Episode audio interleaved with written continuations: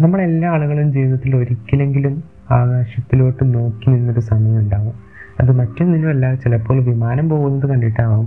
അല്ലെങ്കിൽ പരുന്തിനെ കണ്ടിട്ട് നമ്മളെല്ലാ ആളുകളും ആകാശത്തിലൂടെ പരുന്ത് വട്ടമിട്ട് പറക്കുന്നത് കണ്ടിട്ട് നോക്കി നിന്നിട്ടുണ്ടാകും ഈ ഒരു പരുന്തിന്റെ ജീവിതത്തിന് പിന്നിൽ നമ്മുടെ എല്ലാ ജീവിതത്തിൽ പകർത്താൻ പറ്റിയൊരു നല്ല ആനന്ദകരമായിട്ടുള്ള സന്തോഷകരമായിട്ടുള്ള ഒരു സ്റ്റോറി കിടക്കുന്നുണ്ട് അപ്പം നമ്മൾ ഈ ഒരു പോഡ്കാസ്റ്റിലൂടെ നമ്മൾ ഇന്ന് സംസാരിക്കാൻ പോകുന്നത് ഈ ഒരു പരുന്തിന്റെ സ്റ്റോറിയാണ് നിങ്ങൾ കേട്ടുകൊണ്ടിരിക്കുന്നത് Bright F M the Malayalam podcast നിങ്ങളോടുകൂടെ നിങ്ങളുടെ സ്വന്തം ഹോസ്റ്റ് അഗർ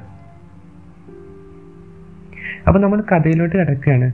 സംഭവം എന്നല്ല നമ്മുടെ ഈ ഒരു പരുന്തിന്റെ കാലാവധി എന്ന് പറയുന്നത് എഴുപത് വർഷമാണ് നമുക്കൊരു പരുന്ത് ജീവിച്ചിരിക്കുക ഈ ഒരു പരുന്ത് എഴുപത് വർഷം ജീവിച്ചിരിക്കുമ്പോഴേക്കും ഇത് നാൽപ്പത് വർഷം കഴിയുമ്പോഴേക്കും എന്താവും?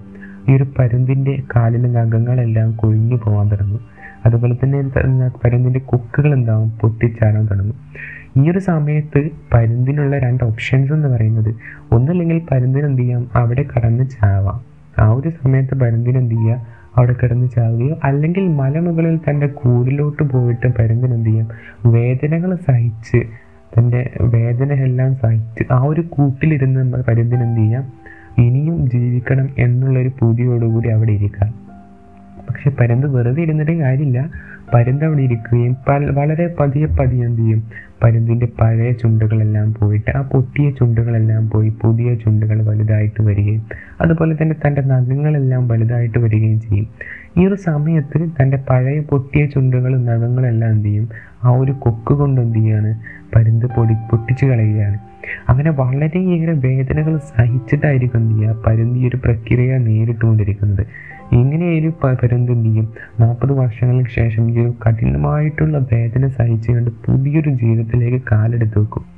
പിന്നീട് പരുന്തിന് എന്ത് ചെയ്യാം? പിന്നീട് ഒരു നാൽപ്പത് വർഷക്കാലം പരുന്തിന് എന്ത് ചെയ്യാൻ കഴിയും? പക്ഷികളെ പിടിച്ചിട്ടും ആകാശത്തിലൂടെ വട്ടം വിട്ട് പറക്കാൻ കഴിയും. ഞാൻ പറഞ്ഞു വന്നതെന്ന് വെച്ചാൽ നമ്മളെല്ലാ ജീവിതത്തിലും എന്തുണ്ടാവും? പല പല സംരംഭങ്ങളിൽ നമുക്ക് തോറ്റു പോകുന്ന സംഭവങ്ങൾ വരെ ഉണ്ടായിട്ടുണ്ടാവാം. അല്ലെങ്കിൽ തളർന്നു പോയിട്ടുള്ള സംരംഭങ്ങൾ വരെ ഉണ്ടായിട്ടുണ്ടാവും.